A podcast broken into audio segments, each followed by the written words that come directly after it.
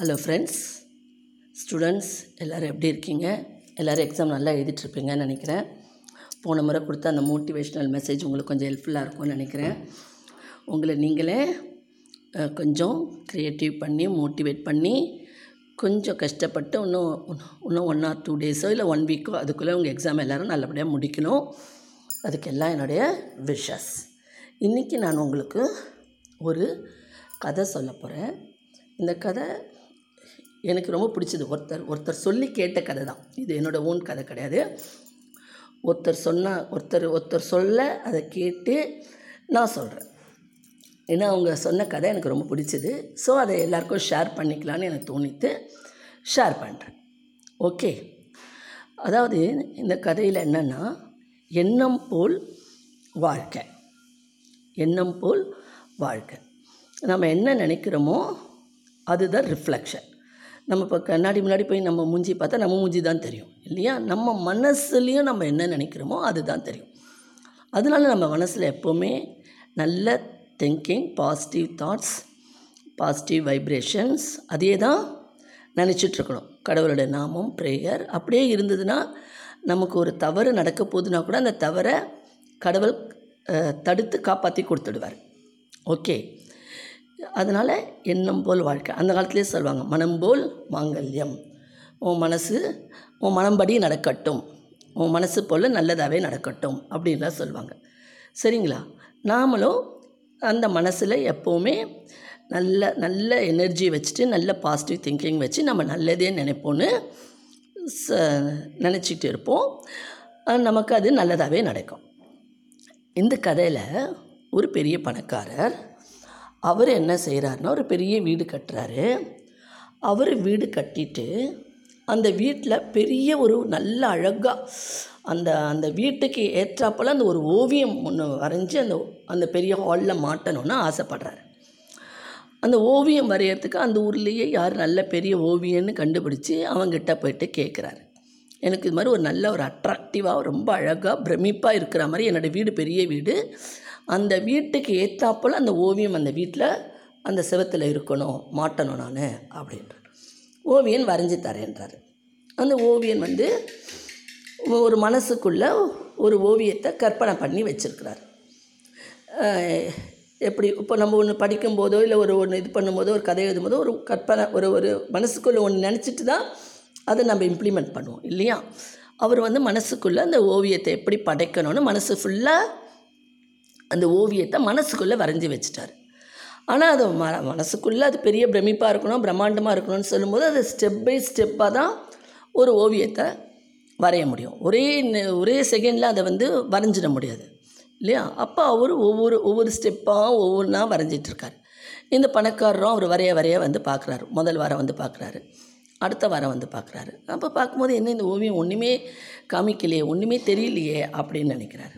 அவர்கிட்ட கேட்குறார். அவர் சொல்கிறார் ஓவியம் இன்னும் முடியல. வெயிட் பண்ணுங்கள் அப்படின்றார். மறுபடியும் அடுத்த வாரம் வரார் இப்படியும் ஒரு மாதம் ரெண்டு மாதம் போச்சு. ஆனால் ஓவியம் கம்ப்ளீட் ஆகல. ஆனால் அவர் வரைகிற ஓவியம் இந்த பணக்காரருக்கு பிடிக்கலை. அடுத்த வாரம் வந்து கடைசியாக ஒரு வாரம் வராரு. வந்து பார்த்துட்டு சொல்கிறாரு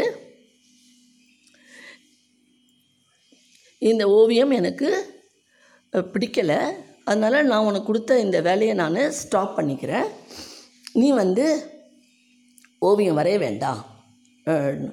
இதுக்கு டிஸ்கனெக்ட் பண்ணிவிடு வேண்டாம் இதை அழிச்சிடு. நான் வேறு ஒரு ஓவியன்கிட்ட சொல்லி வரைஞ்சிக்கிறேன்னு சொல்லிட்டு போயிடுறாரு. இந்த ஓவியருக்கா ரொம்ப வருத்தம்.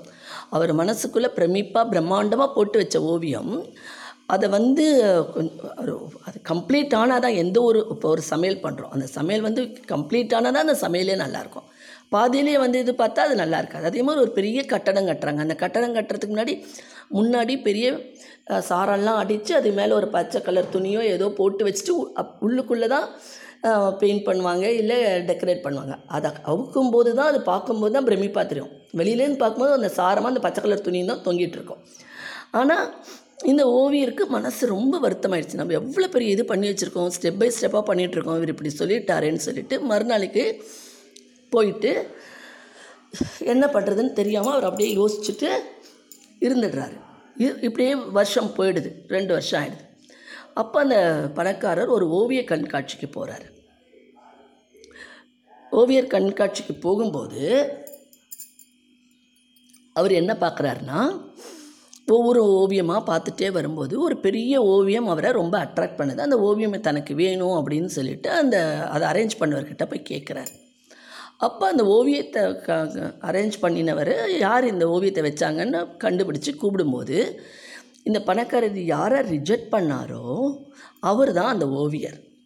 அப்போ அந்த ஓவியர்கிட்ட சொல்கிறாரு எனக்கு இந்த ஸ்- இந்த ஓவியத்தை எனக்கு கொடுத்துடுங்கன்னு. அப்போ அந்த ஓவியர் சொல்கிறாரு நீங்கள் வந்து இது ரெண்டு வருஷத்துக்கு முன்னாடி இந்த ஓவியம் சரியில்லைன்னு சொல்லி விட்டுட்டு போன ஓவியம் தான் இது. அதை ரெண்டு வருஷத்துக்கு முன்னாடி அந்த ஓவியத்தை நானும் கலைச்சிடலான்னு போகும்போது அந்த ஓவியம் என்கிட்ட சொல்லித்து நீ வந்து என்ன கலைக்காத உன் மனசில் என்ன இருக்கோ அதை அப்படியே படைச்சிடு. அதுக்கப்புறம் அதை பாரு அதோட வேல்யூ அப்படின்னு சொல்லி என்கிட்ட சொல்லித்து அது என் மனசுக்கு உரைச்சிது. அதுக்கப்புறம் அந்த ஓவியத்தை நான் கம்ப்ளீட் பண்ணேன். இந்த இந்த கண்காட்சிக்கு கொண்டு வந்து வச்சுருக்கேன். நீங்கள் அன்றைக்கி வேண்டான்னு சொன்னது எனக்கு ஒரு ஒரு எனக்கு ஒரு பாடமாக அமைஞ்சு அதை கம்ப்ளீட் பண்ணி நான் கொண்டு வந்து வச்சுருக்கேன். நான் இதை யாருக்கும் கொடுக்க மாட்டேன். இது கண்காட்சின்றதுனால கொண்டு வந்து வச்சுருக்கேன். அவ்வளோதான் அப்படின்னு சொல்லிடுறாரு. அப்போ அந்த பணக்காரர் ரொம்ப வருத்தப்படுறார். எல்லாருமே அப்படி தான் வாழ்க்கையில் நம்ம பல தோல்விகளை சந்தித்து தான் வெற்றியை காண முடியும். அந்த தோல்விகளை ப சந்தித்தது நமக்கு தான் தெரியும். நம் க- நம்ம மற்றவங்க வெளியிலேருந்து பார்க்கும்போது அவங்களுக்கு நம்மளோட வெற்றி மட்டும்தான் தெரியும். நம்ம எவ்வளோ கஷ்டப்பட்டோன்றது நமக்கும் நம்ம கூட ரொம்ப நெருக்கமாக இருக்கிறவங்களுக்கு மட்டும்தான் தெரியும். அதுபோல் நம்ம மனசில் நம்ம எப்போவுமே நல்லதே நினைக்கணும். இவர் நல்ல படைப்பாளி நல்லா படைச்சிருந்தார் அவர் மனசில் இருந்தது. ஆனால் கொஞ்சம் டைம் எடுத்தது அவருடைய இது வெளியில் வர்றதுக்கு. அதுபோல் நமக்கு உடனே சக்ஸஸ் ஆகலைன்னு எதையும் நினைக்காதீங்க. எல்லாமே ஸ்டெப் பை ஸ்டெப்பாக நடக்கும். அது வரைக்கும் அந்த மனசை தளர விடாமல் நாம் நினச்ச அந்த மனசில் நல்லதையே விதைச்சிட்டு வந்தோம்னா ஒரு நாள் அது பெரிய விருட்சமாக வந்து நமக்கு அட்சய பாத்திரமாக இருந்து நமக்கு உதவி செய்யும். ஓகே ஃப்ரெண்ட்ஸ் இந்த கதை பிடிச்சிருந்தா லைக் பண்ணி ஷேர் பண்ணி சப்ஸ்கிரைப் பண்ணுங்கள் மீண்டும் நாளை ஒரு புதிய எபிசோடுடன் சந்திக்கிறேன்.